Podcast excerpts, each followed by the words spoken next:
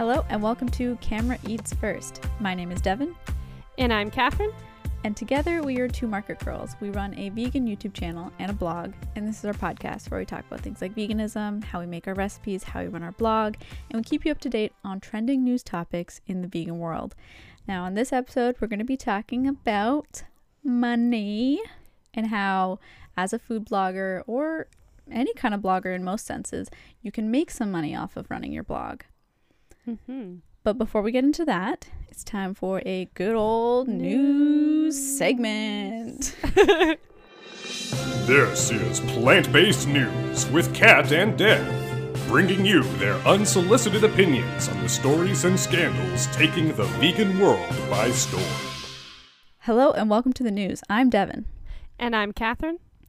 This just in. Oh, that's funny, but let me tell you why. It's not funny. This is serious. Just Egg is coming to Canada. What? In the fall. So Fall not quite just yet. around the corner. I swear. Even though I love summer, I mean, You're you're excited for fall now? it This gives is giving you a reason. Yeah, forget about pumpkin spice. Just egg. it's just egg season. What? What? so they said it's coming to Canada in fall, and I believe it's going to be in Walmart and Whole Foods. Yeah. So like places they can kind of charge a decent amount. Like well, I know Walmart is all about cheap prices, but they also have expensive things at Walmart. Hmm. Now that's another thing we talked about when we heard that it was coming to Canada. How much is this going to be costing us? Because in the Mhm. states, what is it like nine dollars for one of those bottles? I think so. So I think that's what you paid for it, or like eight bucks or something like that. Yeah, yeah, around there. So does that mean that if it comes to Canada, it's going to be like at least ten or twelve?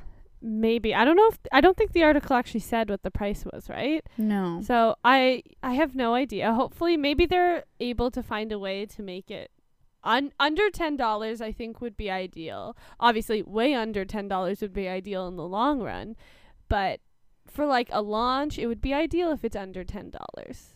Mm-hmm. And I mean, if it is, I think regardless, it's still going to be kind of like a specialty item. It won't be Yeah. in your cart every week because it's still, you know, expensive. It's a once in a while. Yeah, but it will be very nice to have a good quality vegan egg product. hmm You know what I did notice that the stores it's launching in are both American stores. I kind of thought that was random too, but now like that you there's no it- like there's no like Canadian based grocery stores that are carrying it. Yeah, and you know what? If there was going to be a Canadian grocery store to carry it, I would kind of think Sobeys because I feel like Sobeys is upping their vegan game right now. Uh-huh. Well, they were like the first ones to get Beyond Meat and stuff too, right? Yeah, yeah.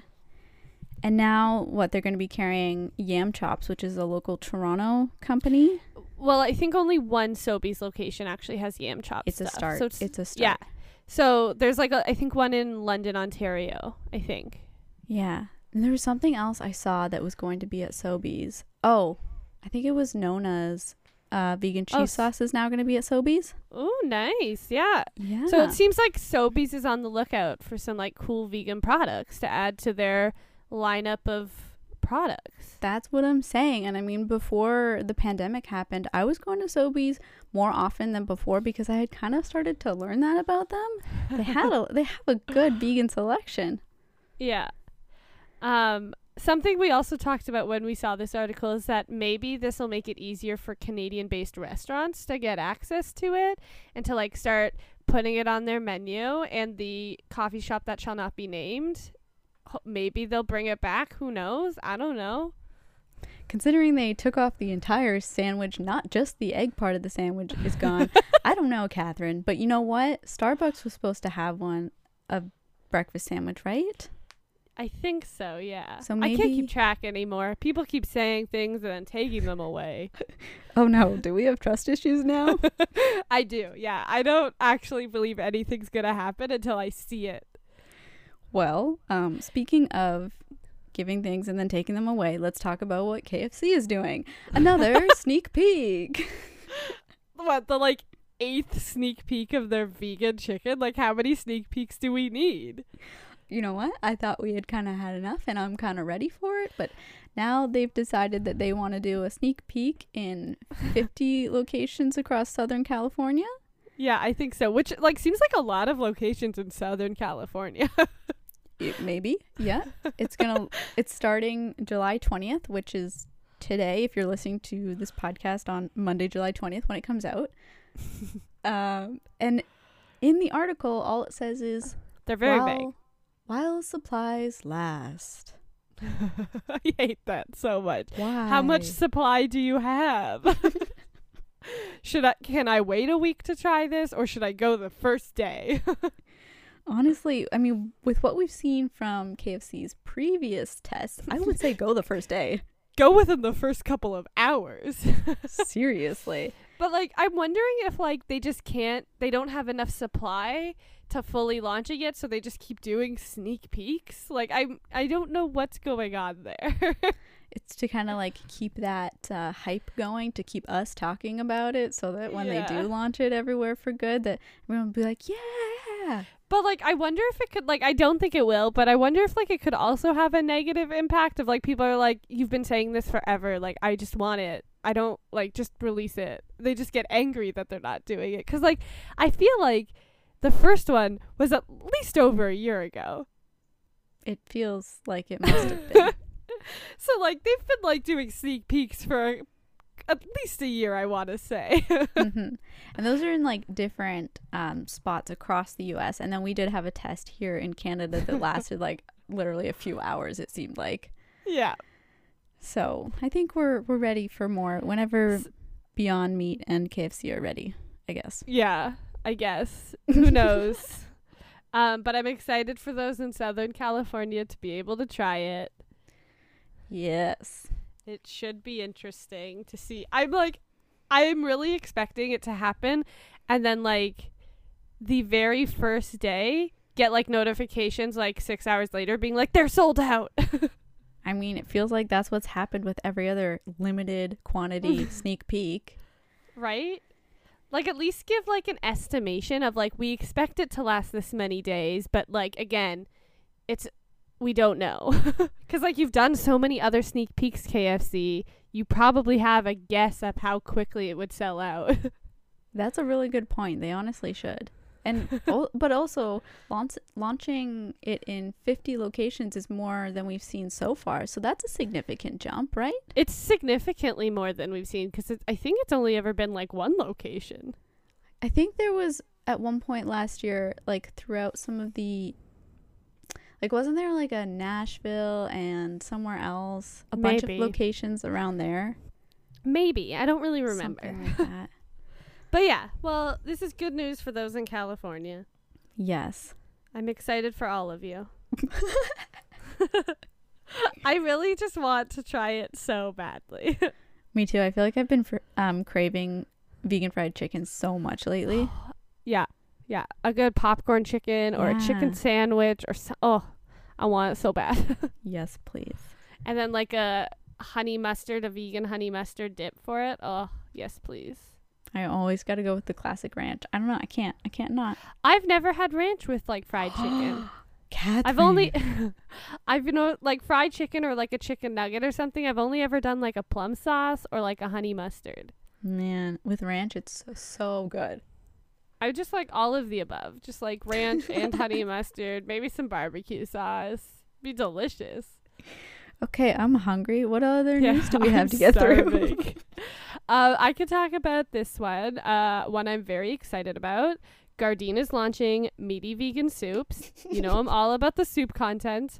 I almost had soup today for dinner, but I didn't. what happened? Uh, Hutch said no. uh, I gave him two options. He did not pick the soup. Dang it.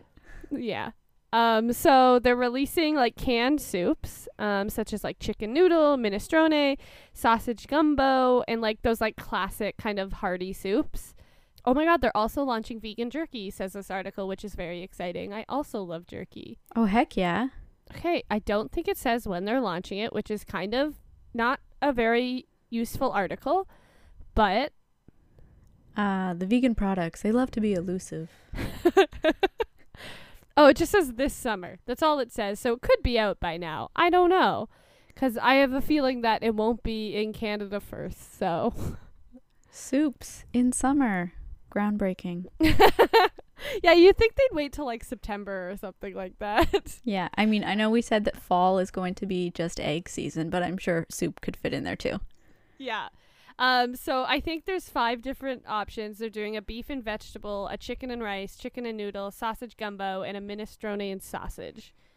Um, so that's exciting. I'm very excited for it. It's hyping me up about soup already. So The soup hype is real. yeah, I legit at, like today. I thought about soup a lot, and I went through our content calendar that I was like planning ahead and added more soups to it. So What a sentence. Today, I thought about soup a lot. Dear diary, soup thoughts today. Yet again, they have perplexed my mind. that's that's that's the mind of Catherine. Well, this has probably been more than anyone thought they were signing up for when they started this episode. Talking about money and soup. but as far as like vegan soup options go, I mean, there's always like a veggie soup option, right? Yeah. And then you have like uh, Amy's Kitchen, who yeah, has which I love. really good soups. I don't know about in the States, but here, are there any other options that are like comparable to these products that we're about to see or hopefully see? Not that I know of. Uh, at least in Canada, I don't think Mhm. there's anything like even like Amy's doesn't really have like chicken noodle. They are very much on the whole food side of Mhm. like soups where it's like a bean chili or like a vegetable soup or something like that. Um, so I feel like Canada is getting this kind of stuff for the first time, which is exciting. Have no idea about the US though. Wow, Catherine, you need to look up what the soup game is like I everywhere know. else. Although it might I just, make you sad.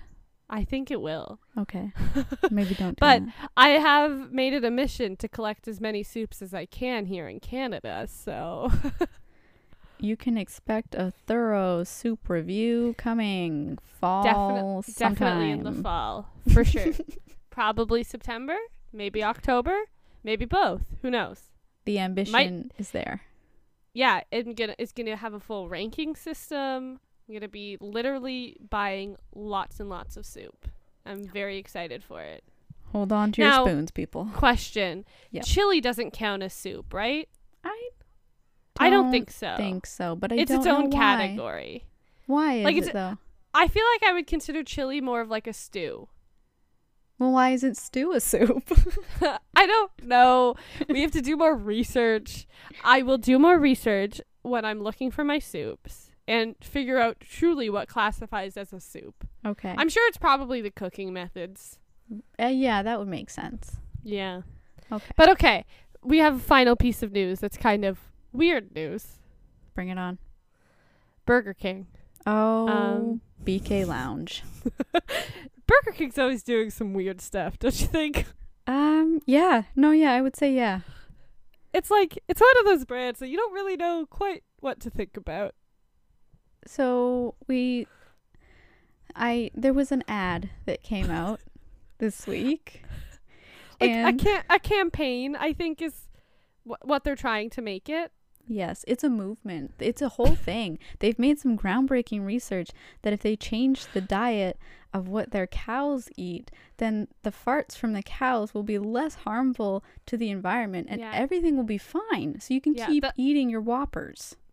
Yeah, so basically the science is and we've done no research of the sort, so we have no idea.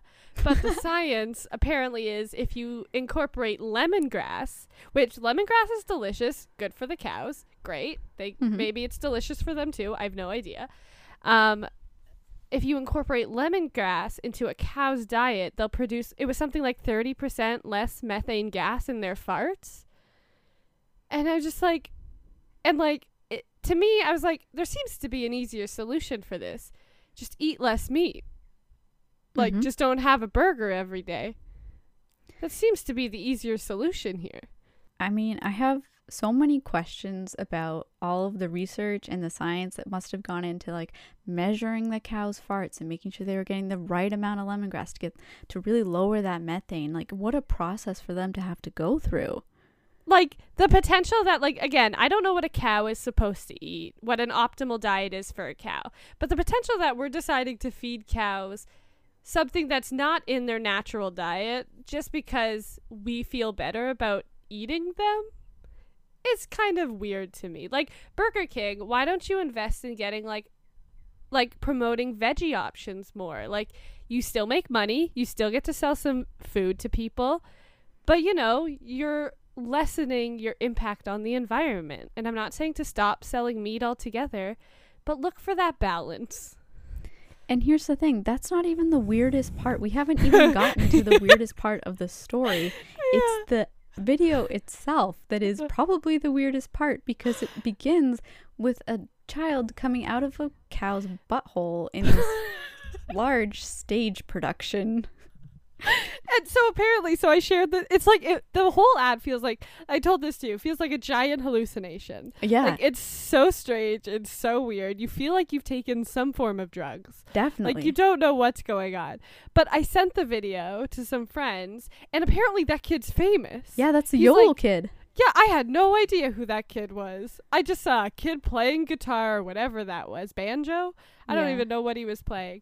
But like I like I didn't know where to look in that video. I didn't know what to listen to. I was so confused. And it was just so confusing. I just like I'm I'm so curious about like they got what they wanted. It was like a viral thing. But like I wonder if people got out of it what they should have gotten out of it. Yeah, I mean, like people were talking about Burger King, but was it making people want to go to Burger King? like it definitely didn't make me want to go to Burger King, but there's other factors in there. Burger King is strange to me. Yeah. um I just like it was very confusing. Uh as someone who works in branding, I was very confused, but it seemed to also fit Burger King's branding cuz they're just a weird brand. This is true. yeah, so like I guess if you're going to expect it from anyone, you expect it from Burger King. And I mean, like, good on them for getting the yodeling kid. He was a big deal, and now look at his next big thing. but yeah, it's it's a strange ad. It's a strange initiative in my eyes. Instead of like, cause it and it also kind of seems opposite to the direction the world is going in. Mhm. In that like, there's nothing wrong with being a burger place promoting eating less meat. Like, obviously, no burger place is going to be like, don't eat meat at all. But like A and W, like, there's been a lot of burger places that have found that balance of promoting vegan items and promoting meat items. So it's such a strange, like, backwards initiative in my eyes. you know what? It's just reminding me of the whole Arby's carrot meat thing. Remember the Arby's thing? yeah, yeah, the meat carrots. Yeah, The- yeah. That's which, what it's like, making me think of. But also, like that ad didn't make sense either, because like, you you don't like uh, uh, you don't get the nutritional value that you would get from a carrot from turkey or whatever it was. It's just like I could go on and on about that. But we probably already have. yeah, previous episode somewhere. Um, but yeah, it's a strange ad. I think it's a really like it's an initiative that I think also I, I honestly think some people would are probably like very happy about it. But I do think it's kind of going backwards in the direction food is going and people's relationship with food. So it, it's it's very strange. uh, I think strange would probably sum up this week's news segment. I mean, we had some positives for sure. soup, Soup and just egg soup, and soup, some sneak peeks soup, and soup. soup again. Yeah. soup five times because there's five different soups coming out. All right. That's going to be it for this edition of In the News. I'm Devin, And I'm Catherine. and that's the way the soup podcast crumbles. That was a weird sentence. This is a weird episode. Yeah, it was kind of strange. Not as strange as cow's lemongrass farts. yeah.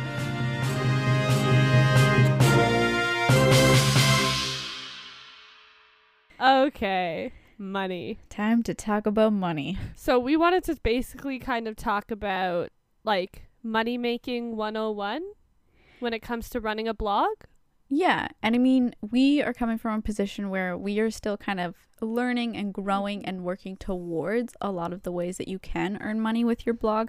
But because we've been doing this for a while, we know how a lot of them work. It just Mhm. takes time to get there. So Yeah. we want to talk about some of those things because I think for people who don't have a blog or are just starting their blog, there can be a lot of unknowns that you might want to know more about right now. Yeah. Like no, like honestly, like before we started our blog, I was like how does anyone how is anyone a full-time blogger? Like that makes no sense to me. And then you learn more about the industry. And then you keep learning. Yes. And you never stop learning. So which one do you want to start with? Maybe we should go in like does it make sense to start from like the one you should expect to make money from first? Sure. Yeah. Even if it's like not a lot of money, the one that like Yeah. you can do almost instantly basically. Yeah, and it's very passive. You don't actually have to do that much. Yeah. Um so to me that one would be like ad revenue, which Yeah. again, just starting out, you will not you'll barely make any money doing ad revenue. Mhm. But it is one that you can do pretty much immediately. yeah, and we're talking like monetizing a YouTube channel, right? Is that YouTube or even your blog itself, like Yeah. putting ad placements on your blog. So like when you go through a website, if you see like a random ad for like I don't know, eBay, you know, those things bloggers make money from that being able to be placed on their website. exactly? And so with your blog and with your YouTube channel, the amount of money you get from that those ad placements really depends on how many eyes are getting on your content because that means the ads are getting in front of eyes. So Mhm. even though you can set these up right away, your views are probably not going to be very high right away. So the income from those ads are going to be low for a long time. And even once they start to grow, for a while it's going to stay low, but it is kind of like the simplest and most passive income that you can set up right away. Yeah. Yeah, you don't really have to do anything to make that money other than grow your blog, which you'd be trying to do anyways. Exactly. Um, also, from my understanding, too, the more viewers you have on, say, a blog, or um, depending on what type of content you have, can also play a factor in how much money you make with ad revenue, like what it's worth to advertisers and people who buy those placements, and the type of demographic you have. Like, there's a lot of like data that goes into ad buys and stuff like that. Um, so really depend on like what kind of space you're on, how much traffic you're getting, what kind of traffic you're getting, like who the people are, and the age and the gender and all that kind of stuff.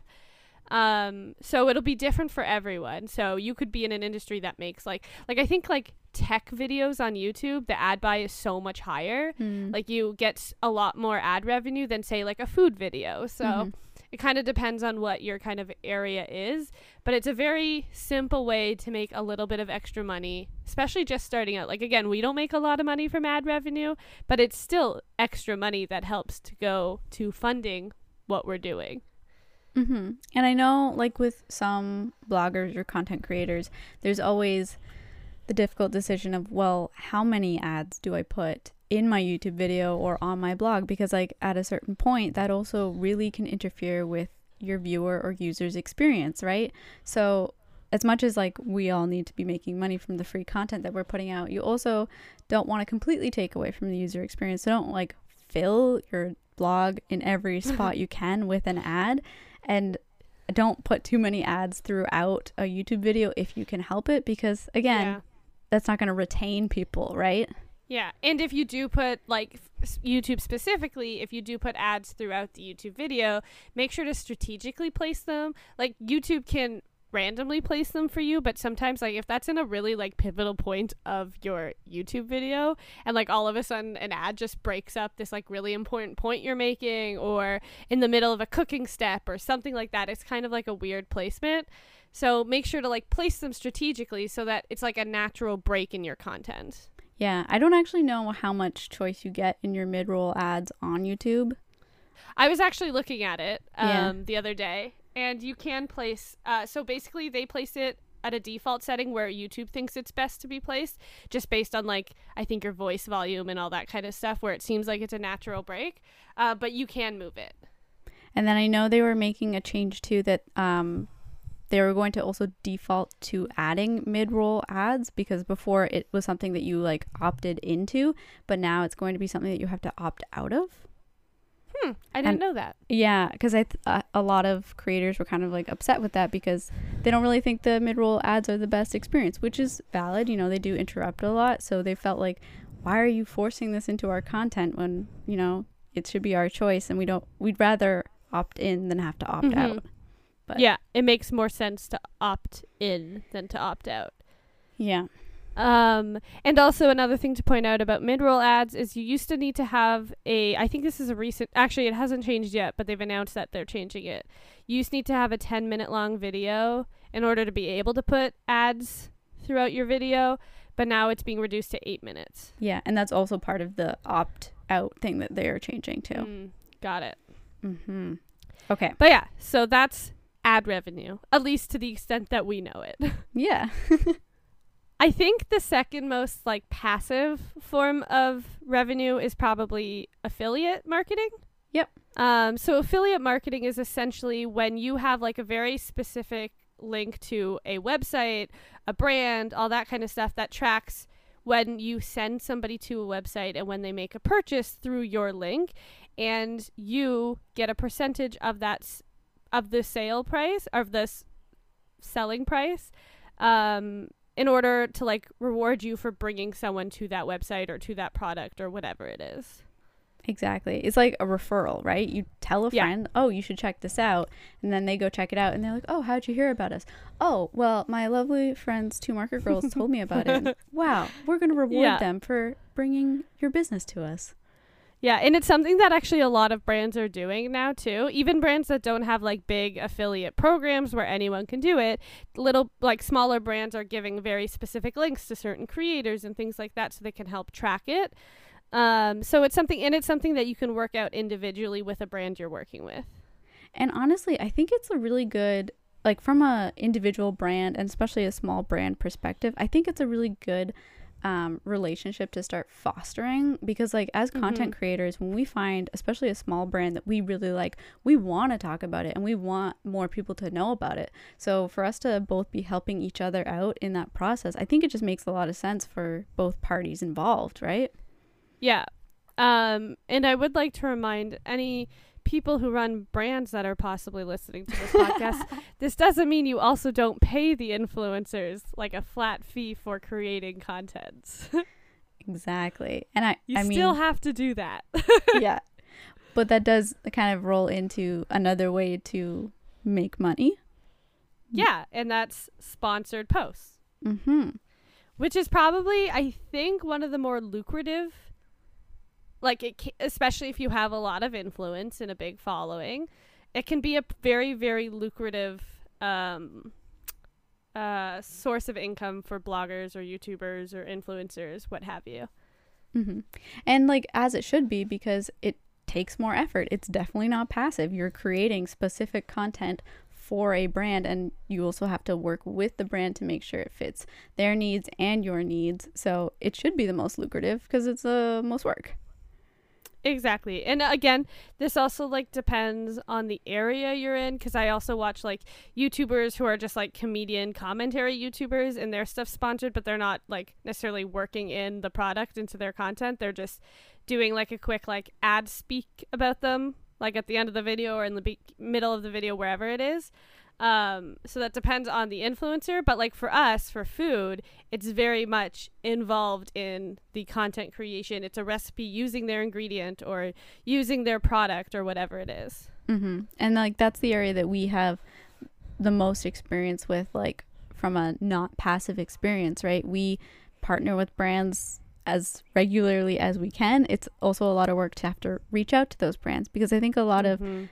Beginner bloggers assume that the brands are going to come to you and sometimes sometimes that is the case but a lot of times it's you reaching out to them in a way that is effective so it's not just like hey i love your stuff it's hey Yeah. i have a vision for how we can work together yeah. and i can Or showcase your stuff yeah, like for us, hey, we have this recipe idea that we think your product would be would work really really well with. Um or what whatever it is, right? Or even like I think we've done some where like we created a video with a product we liked right at the beginning of our like blogging journey. Um, and they saw our content. I think they like retweeted it. So we reached out to them and we're like, hey, do you want to do this? Like, do you want to, like, we pitched out with a partnership type thing and then it worked. So, like, even sometimes doing like creating content with brands that you really, really like by yourself for free, not saying you're exchanging work for free, but you're just willingly doing it without kind of them knowing is a good way to like foster those partnerships.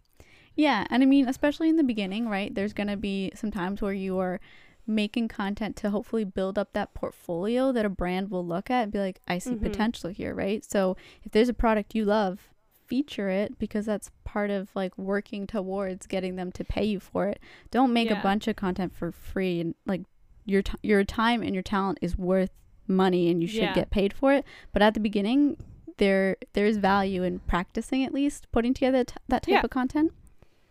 But like the point of us like of us saying doing that based on your own like brand choices and stuff and not necessarily doing it when a brand reaches out to you in exchange for product is that you control it completely. You can showcase like your creativity, your content creation as best as you can, and you're doing it just cuz you want to. Like you like the brand so much, you're doing it. You don't feel like this pressure from a brand that you like made this deal with and then all of a sudden you don't like the product or whatever happens to be. Like you're it's completely still in your control even though you're making it with the intention possibly maybe even not with the intention because we didn't make it with the intention of doing a partnership with them later um, you're making it based on your own creativity still and it's completely your own hmm And I think that that kind of speaks to another important consideration when you get into the sponsored content is, you know, working with brands that you believe in and that kind of align with your values and stuff like that.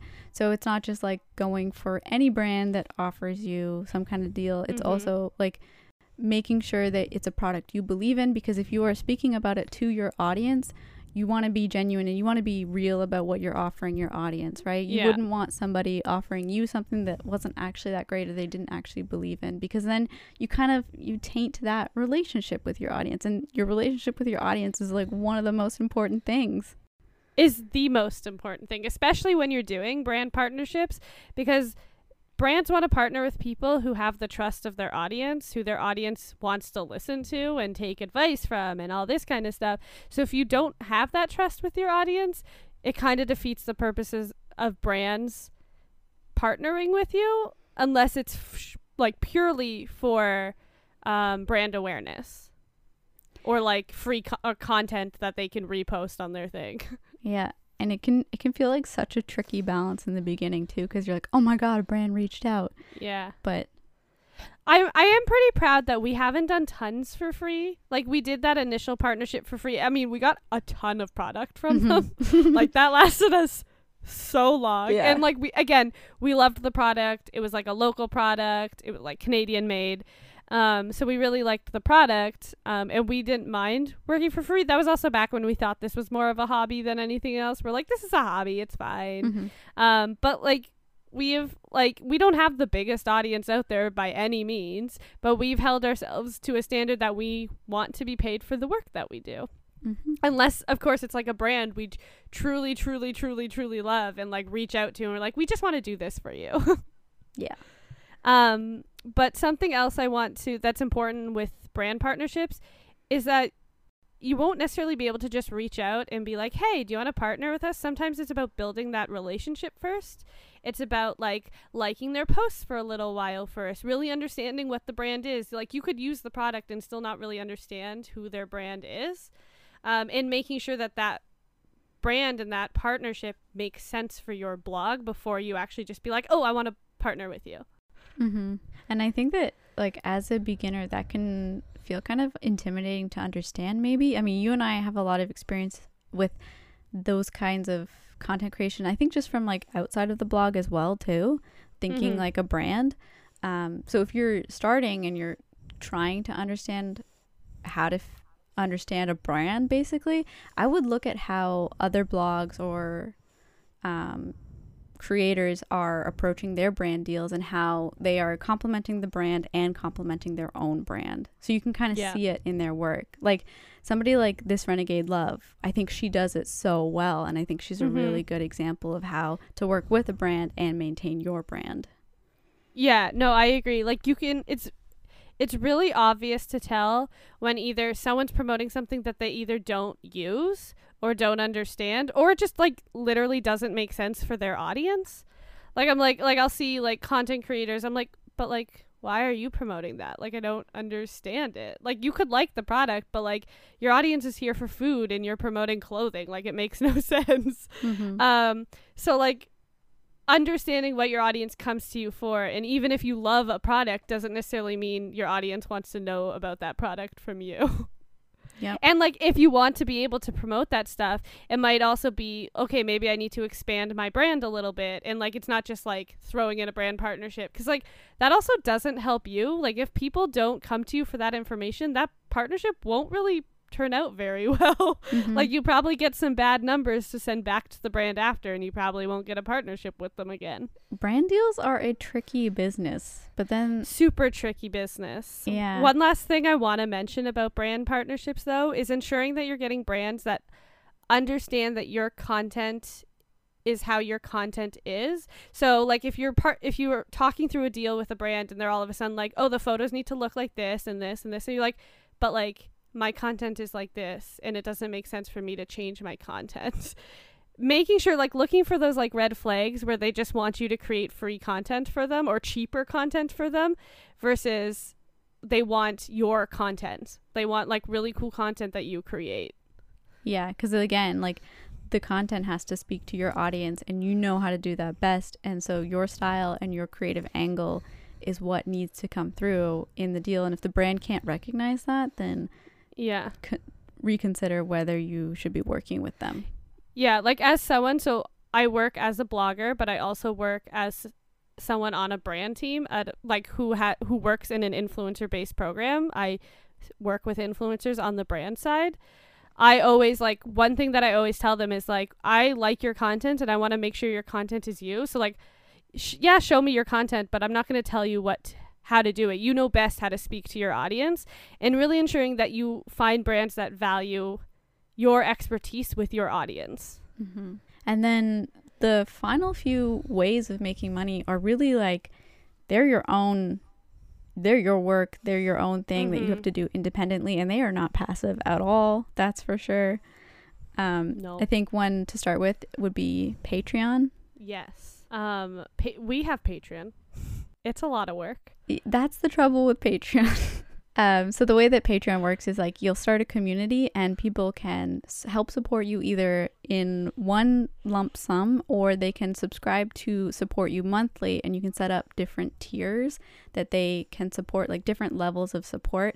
And when they do the idea is that because they're supporting you you kind of try to give something back to them. And the difficult th- why this is difficult is because it means you're creating more pieces of content to help support this line of revenue. So for us, we have three tiers on our Patreon. The first one is kind of just support us and access to the community and then there's early birds that get the recipes ahead of time and then there's mukbangers who get like an exclusive piece of content every month and the amount that people subscribe to varies with those levels and the amount of work that we have to put Mm-hmm. to support that expands as well. Yeah, it it's a lot of work, but it's also fun because you get still get to like kind of experiment with different content, and you have like, like at least for us, like we don't have thousands of people supporting us on Patreon. We just have like a few, but you like feel like you know them a lot better. You get a little closer to the people that really support your work. And you like like we talk about them on a first name basis, like they're our friends. So like it's like it's a nice way to like start building like community relations with the people who follow you and support you. Yeah, there's so many um, upsides to having a Pat- Patreon community because it's going to be your most dedicated and invested audience. So you really, really get to foster a good relationship with them. But I would say when starting a Patreon community, just make sure that you are understanding that what you're starting can be sustainable. Like, don't subscribe to too much that you won't be able to keep up and you're going to burn yourself out. Make sure it is doable. Yeah, because also depending on your audience, you have to remember that when you start a Patreon, you're probably also not going to have tons of patrons right away. So you're not going to have like thousands of dollars or sometimes even hundreds of dollars coming through right at the beginning. So if you promise a lot of stuff and then but also like expecting this to be a more vi- viable source of income for you and then it's not motivation can kind of not be there sometimes which like sucks but just kind of how the human mind works sometimes especially if there's other areas of blogging that are more lucrative for you you're gonna pay more attention to them Mm-hmm. um, so just understanding like start small and then you can always make it bigger later Mm-hmm. Good Um, advice. And then I think the like I guess there's two other final ones. It's like content creation for other brands. Yeah. So using your skills and your talents as a blogger, a writer, a photographer, a videographer, whatever it is, and um, basically selling that to brands to make content specifically for them. So it's not like for us, it wouldn't be two market girls content. It's insert brand name here content that they can post as original content for their social media or their blog or whatever it is. Yeah, it's basically like treating yourself like a media company and saying, okay, this brand is our client, these are the assets that they've asked for from us. We produce those assets, and then they own those assets. They pay us for the work, and that's the transaction. Yeah. And there are also like there's a number of different ways you could do it. Like again, you could write blogs for them, you could write recipes for them, you could do photography or videography for them. You could also do social media management for them if that's something you really like doing. You can do strategy development. Like there's a lot of different things you can do. Like think of yourself as almost a marketing agency and all the things a marketing agency can do. If you have a skill somewhere there, you could do that for brands as well. Yeah, it feels like it's it gets very much into like freelancer territory, which essentially Yeah. that's what it is, right? It's what a Yeah. freelancer would do. So Yeah, a freelancer or like agency type stuff. yeah, Yeah.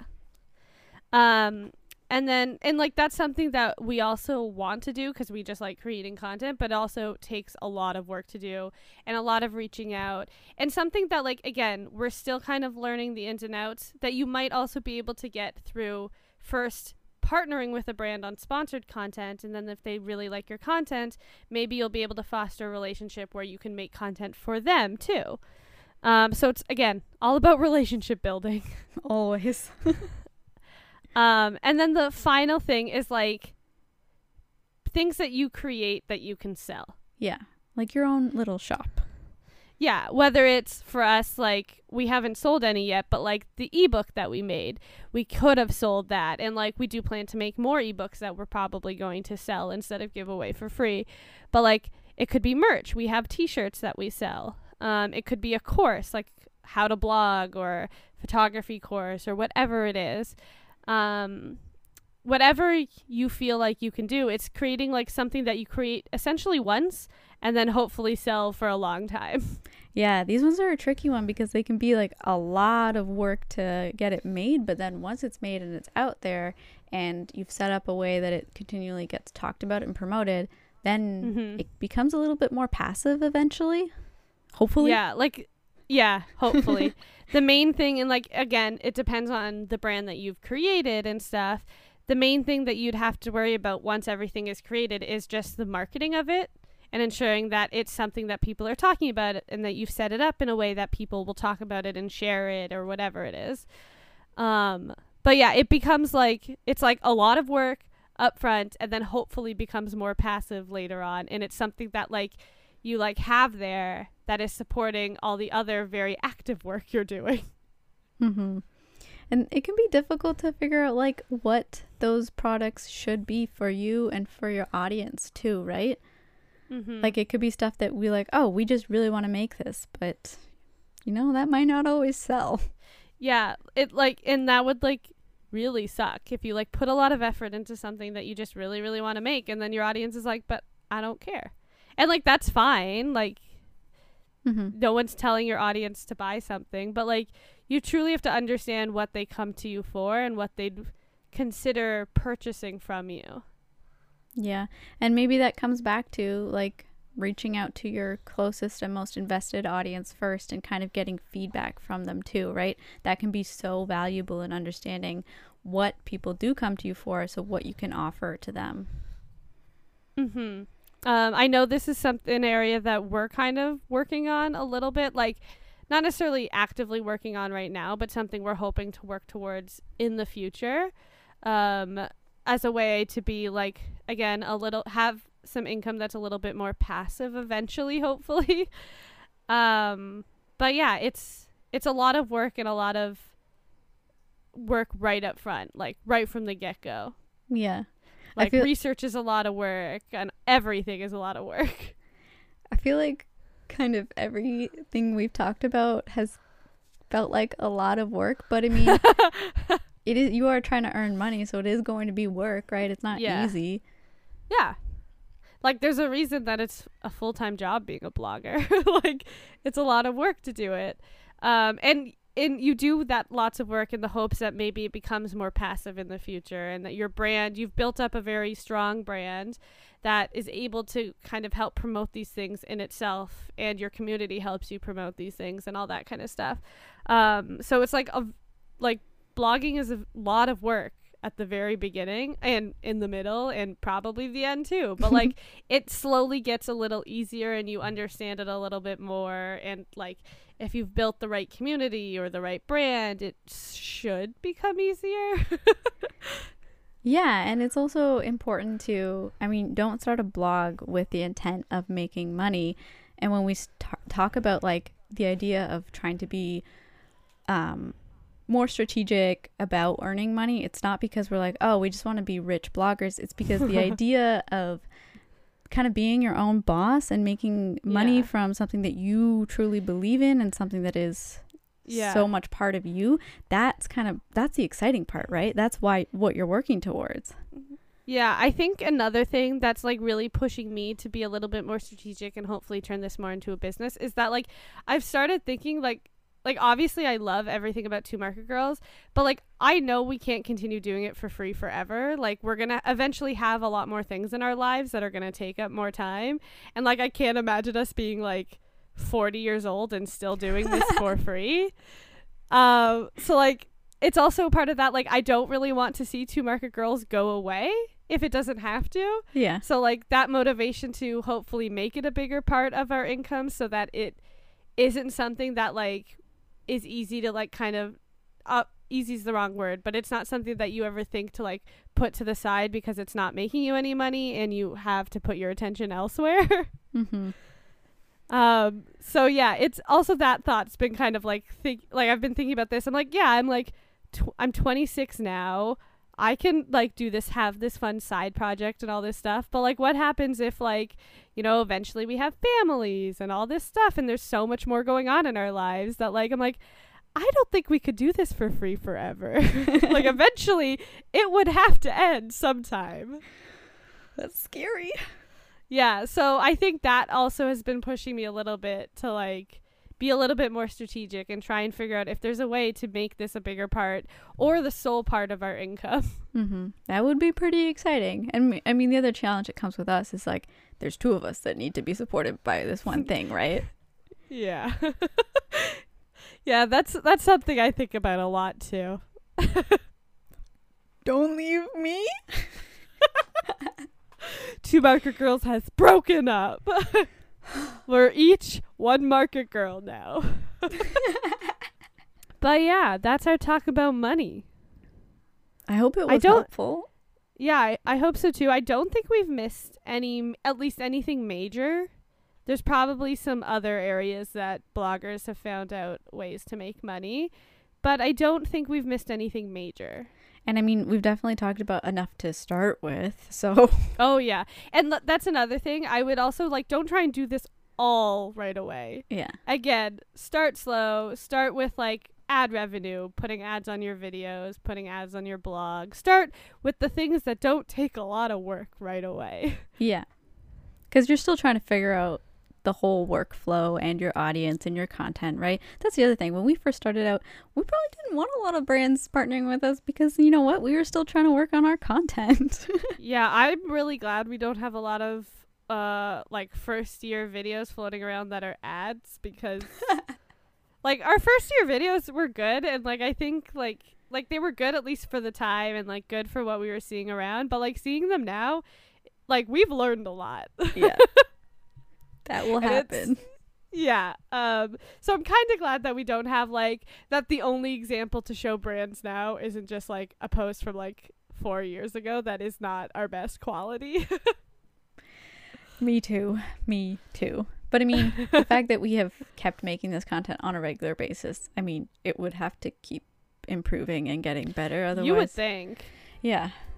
All right. Well, this is going to be it for this episode. If anyone has any questions about anything we discussed, or if they want to share their experiences as a blogger, we would love to hear them. You can reach out to us at our email. We are twomarketgirls at gmail.com. Or if you're listening on Anchor, you can send us a voice message using the app. And you can check out our recipes at twomarketgirls.com or on YouTube. We are Two Market Girls. And follow us on all of the socials to see all of our food content all the time. All food all the time. Two Market Girls, where it's at.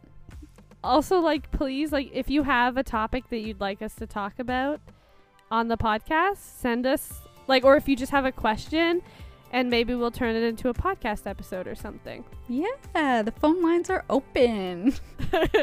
They're open starting now, accepting calls. I am waiting.